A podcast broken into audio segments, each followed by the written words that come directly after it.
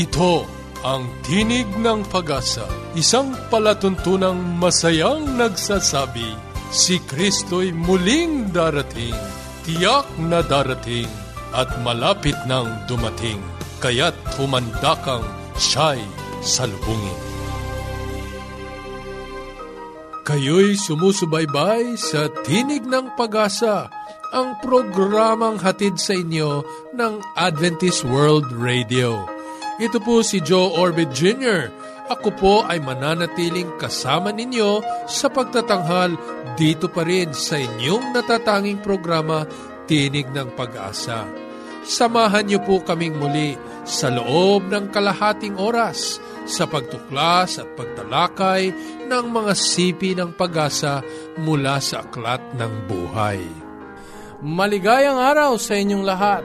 Sa kabila ng tagulan, sana po ay nasa maayos kayong kalagayan sa mga oras na ito. Nais po nating batiin ang ating mga patuloy na sumusubaybay na mga tagapakinig. No? Sa mga nagnanais pong tumanggap ng ating mga libreng babasahin, maaari po kayong magpadala ng inyong kompletong pangalan at tirahan sa globe number 0915 0915-571-9957. Ulitin ko po, 0915-571-9957. At sa Smart, 0920-207-7861. 920-207-7861. Sa ating pong talakayang pangkalusugan, pag-uusapan po natin ang ating pinasimulang paksa na bumabaybay sa salitang creation mga sikreto upang panatilihin ang kalusugan ng ating pangangatawan. Ang pag-uusapan po natin ay may kinalaman sa kalikasan o kapaligiran sa titik E o environment. Kasama natin dyan si Sister Joy Orbe. Sa ating pong pag-aaral ng kasulatan, itutuloy po natin ang ating serye Buhay Kasama si Kristo.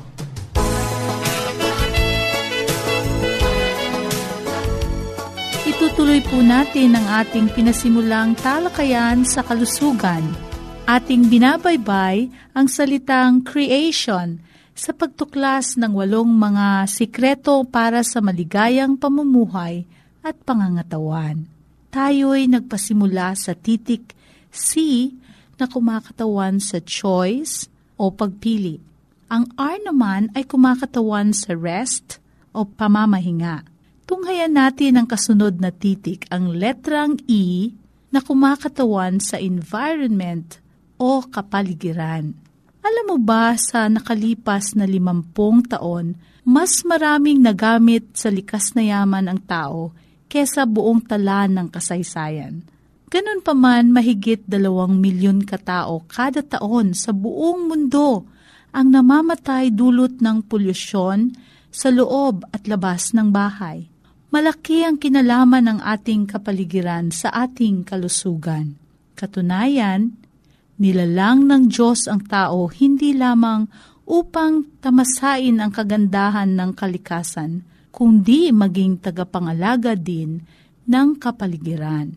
Sa Henesis 1.26, At sinabi ng Diyos, lalangin natin ang tao sa ating larawan, ayon sa ating wangis, at magkaroon sila ng kapangyarihan sa mga isda sa dagat at sa mga ibon sa himpapawid at sa mga hayop at sa buong lupa at sa bawat umuusad na nagsisiusad sa ibabaw ng lupa. Sa awit 8 sa is, iyong ipinagtataglay siya ng kapangyarihan sa mga gawa ng iyong mga kamay. Iyong inilagay ang lahat ng mga bagay sa ilalim ng kanyang mga paa. Malaki ang ugnayan ng kalikasan sa tao. Hindi lamang kapakinabangan bilang pagkain o gamit, nagbibigay din ng kagalingan sa tao ang kanyang kapaligiran. Sa pagbubungkal o pakikinig sa himig ng mga ibon, sumisigla ang tao. Ang paghahalaman ay nakapagpapagaan ng damdamin nito sa panunood ng paglubog ng araw, nakapagbubulay-bulay tayo at sa paglalakad sa dalampasigan ay nakapagbibigay ng kapayapaan. Oo, nilalang ng Diyos ang kalikasan upang maging kapahayagan ng kanyang pag-ibig at kagalingan sa atin. Ayon sa Isayas 44.23, Magsiawit o kayong mga langit, sapagkat nilikha ng Panginoon. Kayo'y magsihiyaw, mga lalong mababang bahagi ng lupa. Kayo'y magbiglang magsiawit, kayong mga bundok o gubat, at bawat punong kahoy na nandyan.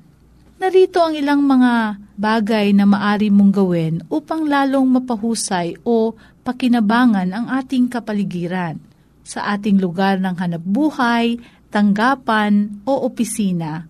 Ito ang ating mga gagawin. Una, magsabit ng larawan na makulay na nagbibigay ng maligayang alaala o kaisipan. Pangalawa, magdagdag ng tunay na halamang luntian sa loob ng tanggapan Pangatlo, ang malumanay na tugtugin ay makakatulong sa ating panagana o mood. Sa atin namang mga bahay, pwede nating gawin ang mga ito. Una, itabi natin ang ating mga sapatos at gumamit ng tsinelas panloob ng bahay. Pangalawa, magtanim tayo ng mga bulaklaking halaman sa paso. At pangatlo, maglaan sa bawat araw ng ilang sandali upang bumasa o manood ng tungkol sa ating kapaligiran. Huwag mong kaligtaan. Piliin mong ngumiti sa iyong paligid at kapwa sa simula ng araw, buong maghapon at sa paglubog ng araw. Nakakapagdudulot ito ng pag-asa, hindi lamang sa mga taong makakasalamuha, kundi lalong higit sa iyo Kawikaan 15.13 nagsasabi, Ang masayang puso ay nagpapasaya ng mukha, ngunit sa kapanglawan ng puso ay nababagbag ang diwa. Kaibigan, nais mangusap ng Diyos sa iyo sa pamamagitan ng ating kapaligiran. Sikapin nating alagaan at pagyamanin ito. Ang ginagawa natin sa ating kapaligiran ay magdudulot sa atin ng kagalingan o kahirapan. Maraming mga bagay na kung papansinin ay karaniwang walang bayad, ngunit makapagdudulot ng kagalingan at kaligayahan sa atin. Ano ang iyong magagawa o maidadagdag sa iyong kapaligiran upang maging mabuting katiwala ka ng Diyos nito? Anong mga bagay sa iyong kapaligiran ang gusto mong pasalamatan sa Diyos. Nais po naming sagutin ang inyong mga tanong sa mga paksang pangkalsugang tinalakay. Para po sa mga gumagamit ng Globe, ito ang ating number 0915-571-9957. Uulitin ko po, 0915-571-9957.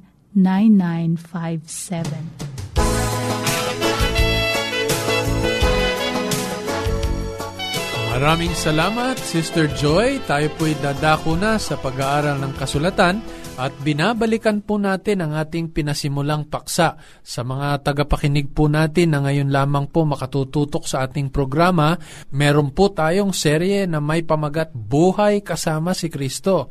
Ang nakalipas pong serye ay may kinalaman po sa mga kwento at karanasan kung papaano ang ating mga kaibigan ay nakasumpong sa katotohanan ng banal na kasulatan sa pananampalatayang Adventista.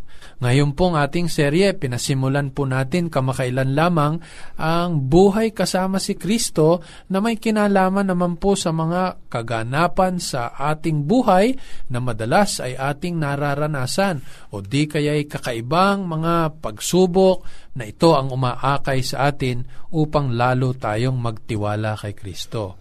Kamakailan lamang po ay pinag-usapan po natin yung kaganapan na depression Halos lahat po tayo ay nakakaranas ng ganitong mga kaganapan. Ang ilan po ay hindi na nakababawi at tuluyan nang nauuwi sa tinatawag na suicide.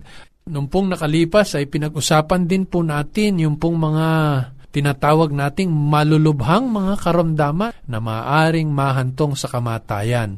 Ang lahat ng mga ito ay nakasumpong sila ng pag-asa sa kabila ng kanilang mga malulubhang kalagayan sa ating Panginoong Yesus. Kasama po natin ngayon si Grace Langko ng Angono Rizal. Kamusta ka, Grace? Mabuti po, Pastor, at magandang hapon po, at magandang hapon din po sa lahat ng mga nakikinig. Ang pag-uusapan po natin sa karanasan ni Grace eh ang kalagayan ng isang ina sa oras na masumpungan niya sa panahon ng panganganak na ang kanya palang sanggol na isinilang ay may tinatawag na congenital birth defect o sa iba pang mga salita ay multiple handicap ang kabataan. Anong pangalan ng anak mo, Grace? Janine po, Janine. Opo. Ah. si Janine ngayon ay ilang taon na? 23. 23, ha? Opo. Babalikan po natin yan ano, sa kaalaman po ng ating mga taga-subaybay. Pagka sinabi pong multiple handicap, eh, hindi lamang po isa ang kanyang maaring kapansanan. At ang buhay pong ito kailan may hindi normal. No? Titingnan po natin sa karanasan ni Grace kung papaano itinaguyod ng Panginoon ang kanilang buhay. Ah, Grace, nung ipinanganak mo si Janine, ah, paano mo nalaman na meron siyang ganitong handicap? Napansin po namin na hindi po siya kagaya ng ibang mga bata na paglilalaro mo, although baby pa, di po ba dapat may response? So, hindi po namin nakita sa kanya yon. Ibig sabihin si Janine ay hindi nakakapagsalita o nakikipag-ugnayan sa normal na paraan na nagsasalita siya na may mga binibigkas na salita or what? Paano? Opo. Ano lang po siya, parang naglalaro siya sa sarili lang po niya. Ganon. Tapos, ah, pag may ibibigay ka sa kanya na laruan or ano, baliwala sa kanya po yun, Pastor. Ito yun nung bata siya, Opo. pero diagnose siya na ano ang mga handicap niya. Nung una po, akala namin yung sa mata lang. Aha.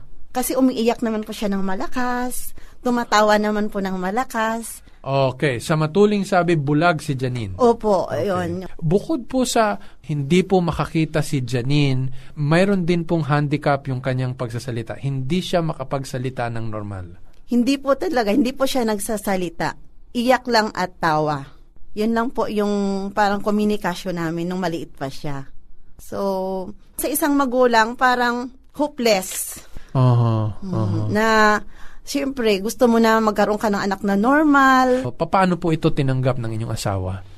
Nung una po, siyempre nandun yung parang sinisisi ako. Ganon. Kasi parang pinabayaan ko daw nung sa loob pa ng sinapupunan ko. Bakit? Ano yung mga ginagawa mo nung panahon na yon na maisisisi sa'yo nung nasa sinapupunan mo? Hindi po ako nagpapa-check up. Oh. So naramdaman ko na doon niya ako sinisisi na hindi ako nagpapa-check up. Aha. Okay, so ilang taon na si Janine nung matanggap ng inyong asawa?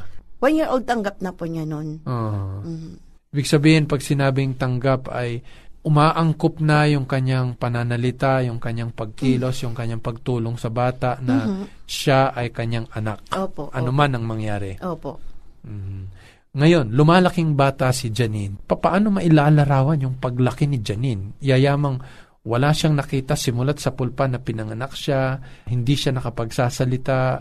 Paano ang buhay kabataan? Inaano ko naman po siya sa mga bata, hinahalubilo. Halimbawa, yung mga kabataan sa church, nag-ano din naman siya, binabate. Pinipilit ko siyang mamumuhay na normal. Although na gusto mo sana makita siya na nagpa-participate sa ganon, pero hindi po mangyayari. So, kumbaga, pinipilit ko na lang pastor ang sarili ko na kung normal siya, sana nandun siya. Pero inaano ko ang sarili ko na kasi special siya. Walang pagsala, nakaranas kayo ng mga tao na marahil hindi nakaunawa sa kanyang kalagayan na may pangungot siya or what. Oh, mayroon Paano ito hinarap ng bata?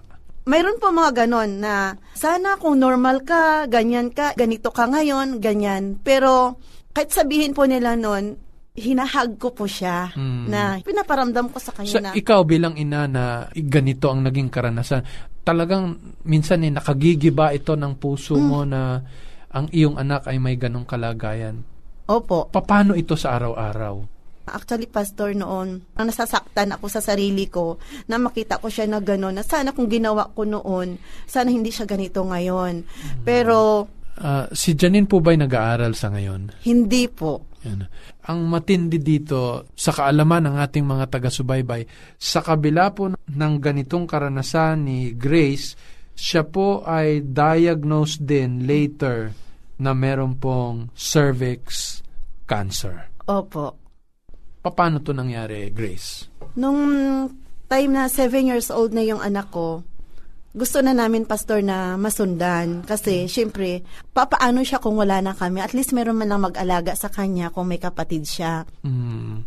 Ang problema po, na diagnose nga po ako na may cancer.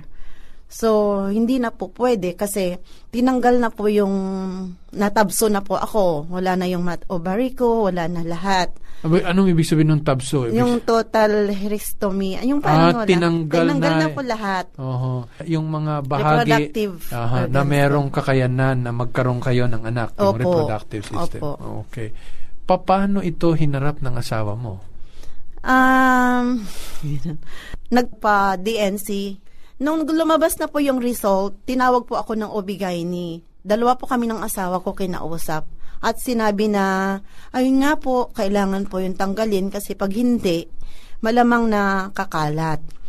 So, hindi po nakapagsalita ang asawa ko. Mhm. Naramdaman ko na nalungkot po siya. Mhm.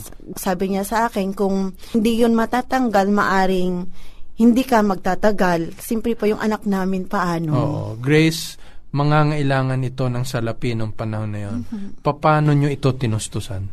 Pastor, tiwala po sa Panginoon. Mm. Kasi, pumasok po ako sa hospital, kahit single centavo wala po ako. Mhm. Sabi ko lang sa Panginoon, Panginoon, kung kalooban nyo na matanggal itong cancer ko, kayo po yung magbigay sa akin ng pangangailangan ko. Kasi hiningian po ako ng 50 to 70,000. Mhm. Anong taon yan? Ano po, Oh. 2,000. Mga Opo. around 11 years. So. Opo, ganon. 11 Mm-hmm. years ng May. So, yun, single centavos wala po ako. Talagang sabi ko, Panginoon, kung kalooban nyo, kayo ang masunod kahit ayaw ko man. Mm. At bigyan nyo pa ako, Panginoon, ng isang pagkakataon na makapaglingkod sa inyo. Kasi, although mananampalataya ako, Pastor, hindi pa ako gumagawa. Basta lang ako makapagsimba, uuwi, makapagsimba. Wala pa akong commitment sa Panginoon. Pagkatapos, Grace, ng lahat ng mga pangyaring ito, namuhay ka na sinisikap mo sa kabigatan ng iyong kalooban na ganitong iyong anak, tapos ikaw ay naoperahan, no, diagnosed with cervix cancer, nakilala mo ang Panginoon. Anong nangyari pagkatapos nito? Pastor, napakasarap ng pakiramdam na naramdaman ko talaga na mahal ako ng Panginoon kasi binigyan niya pa ako ng pagkakataon. Meron bang kaganapan na gumawa ang Panginoon para mailapit ka niya sa kabila ng mga ganitong karanasan? Opo, Pastor, kasi marami pong mga himala na nangyari sa akin, Pastor, kasi nung iniyak ko talaga sa Panginoon, Panginoon, bigyan niyo pa ako ng isang pagkakataon na mabuhay, bigyan niyo pa ako ng isang pagkakataon na makapaglingkod ako sa inyo. Ang dami mo nang pinakita sa akin, pagmamahal mo sa akin, sa kay Janine lang, tapos ngayon dito sa akin. So, talagang lumabas kami, Pastor, sa hospital na hindi ko alam kung saan galing yung pera, hindi ko alam kung papaano kami pinagpala ng Panginoon. Grace, ipinagkatiwala mo sa Panginoon ang paglaki ni Janine, bagamat meron kang ah, tinatawag na malubhang karamdaman. Papaano ito si Janine? Papaano siya pagka matutulog na siya, may mga pangangailangan siyang bilang isang babae, kakain siya, magdadamit siya. Papaano ito lumilipas sa maghapon sa buhay ninyo? Um, yung routine po namin sa araw-araw, gigising siya sa umaga, papakainin po yon tapos papaliguan, bibigyan siya ng tubig. Alam niya naman po yung papunta siya sa CR. Pag araw ng Sabat, yung dadalhin namin siya pag okay po yung pakiramdam niya. Kumbaga sa ngayon, hindi ko iniisip na pabigat po siya sa akin. At hindi ko po iniisip na hadlang siya para makapagawa ako sa gawain ng Panginoon. Para po sa pangunawa po ng ating mga taga-subaybay, ang anak po ni Grace ay hindi nakapagsasalita at siya po ay hindi rin po nakakakita at lumaki po sa ganitong kapansanan na hindi na rin po siya nakapasok po sa paaralan sa mas mataas na antas ano po at ito po ay araw-araw na dinadala ni Grace sa kanyang pananalangin. Subalit sa kabila ng lahat, sabi mo nga Grace, naging inspirasyon siya sa iyo ngayon. Opo, naging inspirasyon po siya sa akin para patuloy na humawak sa Panginoon wala po kaming communication, Pastor. Simula nung maliit siya hanggang sa ngayon, hindi niya ako matawag na mama. Hindi niya masabi kung anong nakikita niya sa akin. Nanging pag-asa ko lang, hmm. Pastor, kaya ko siya naging inspirasyon. Na, kagaya ng pangako ng Panginoon, na isang idlap lang makakakita po siya at makakasalita po siya. Gusto ko marinig, Pastor, yung boses niya. Mm. Mm. Na normal na makita niya ako Paano kung siya ang maligtas, ako hindi maligtas? Mm-hmm. Yun po naging inspirasyon ko sa kanya. Grace, marami sa ating mga tagapakinig ay marahil may ganito ring kalagayan sa buhay. Ano man ang kanilang katatayuan, Grace, anong masasabi mo sa kanila? Um, sa aming tagapakinig, kung may ganito mga sitwasyon kayo, mahalin niyo lang po yung inyong anak tanggapin, mahalin, pagsilbihan, at habaan po natin yung ating pasensya, yung ating pangunawa. Kasi yung mga batang ganito, mayroon silang ugali na naging violente, pero habaan nyo lang po yung pangunawa nyo at lagi nyo po silang isama sa panalangin. Mm. Turuan silang manalangin at hahawak lang po tayo sa pangako ng Panginoon. Siya lang po talaga yung ating gabay at siya yung tagapagalaga natin kasi alam ko po na mahal po tayo ng Panginoon. Amen. Amen. Kasama po ng marami sa ating mga kababayan na marahil ay dumadanas din ng ganito sa buhay ang pagtitiwala sa Panginoon, ang tanging pinanghahawakan ni Grace sa araw-araw. Maraming salamat, Grace. Maraming salamat, Pastor. Si Sister Grace kasama ng maraming mga ina na maaaring nagkaroon ng mga anak na may kapansanan ay dumudulog sa Panginoon, kadalasan sa mga katanungang bakit anak ko pa. Subalit, hindi dapat manatili ang ganitong kaisipan sa ating mga magulang na humaharap sa kalagayan katulad ni Sister Grace, sapagkat mayroon tayong pag-asa kay Heso Kristo. Tatlong bagay lamang na alalahanin natin sa araw-araw na inilalapit natin ang ating mga anak na may kapansanan. Una, huwag natin silang ilalayo sa mga normal na kaganapan ng buhay. Mangangailangan sila ng normal na pagkilos, normal na pakikitungo ng kalikasan at gayon din ng mga kasamahan, kaibigan, kapitbahay, at sa iba't ibang larangan ng pakikipagkapwa-tao. Sa 1 Korinto 12, ang talatay 25, ipinamamanhik ni Pablo na makabubuti na sa ating kalagitnaan ay maipaalala sa atin na may mga ganitong kaibigan, mga mahal sa buhay na may kapansanan upang ipaalala sa atin ang kahalagahan ng pagmamalasakit sa kanila. Nais ng Panginoon na ito'y maging mga pagkakataon na tayo po'y makatulong, makapagpadama sa kanila ng mga kamay ng ating Panginoong Yesus.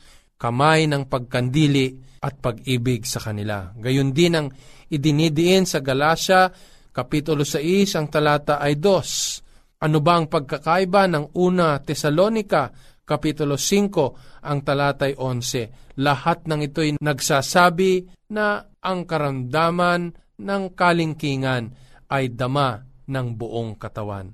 Nais ng Panginoon na tayo po ay makipagkapwa-tao at tumulong sa mga ganitong tao na may kapansanan. Ikalawa, ipaalala natin sa kanila ang pag-ibig ni Jesus. Ipadama natin sa kanila na mahal sila ng ating Panginoong Yesus. Bilang mga kabataan, nagwika ang Panginoon sa Mateo Kapitulo 19, ang talata po ay 14. Ganito po ang sabi ng ating Panginoong Yesus nang siya'y nabubuhay sa lupa. Mateo 19, ang talatay 14. Datapwat, sinabi ni Jesus, Pabayaan ninyo ang maliliit na bata at huwag ninyong pagbawalan silang magsilapit sa akin sapagkat sa mga ganito ang kaharian ng langit. Kaya't ano pa man ang kalagayan ng mga kabataang ito, sila'y iniibig ng ating Panginoon.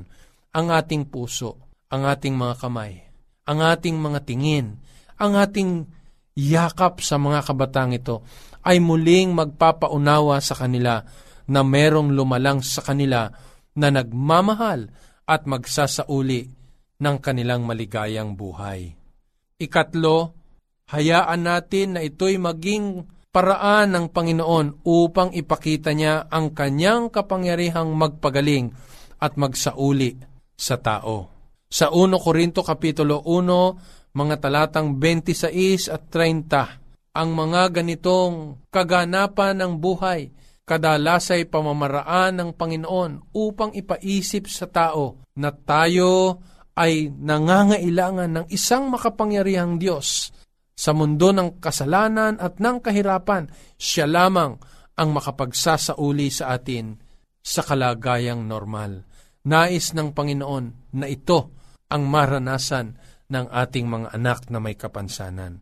Sana'y gamitin niya ang bawat isa sa atin kung merong ganitong mga kabataan sa ating kalagitnaan, marahil sa inyong kapitbahay, sa lugar ng inyong pinaglilingkuran, o mga mahal sa buhay, pakatandaan natin ang pag-ibig ng Panginoon.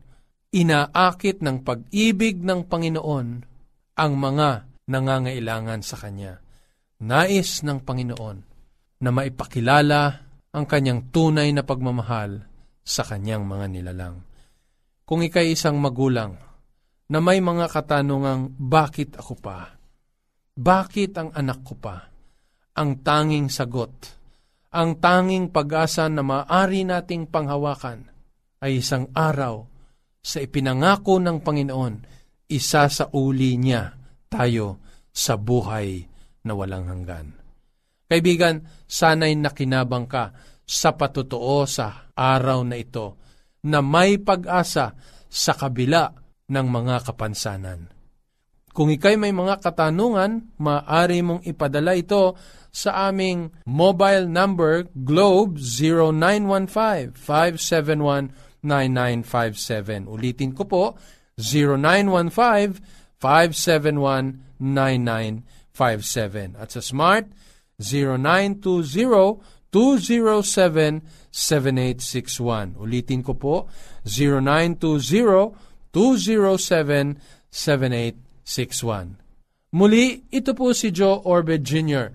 sa Roma 15.4 sa pagtitiis at pagaliw ng mga kasulatan ay mangagkaroon tayo ng pag-asa.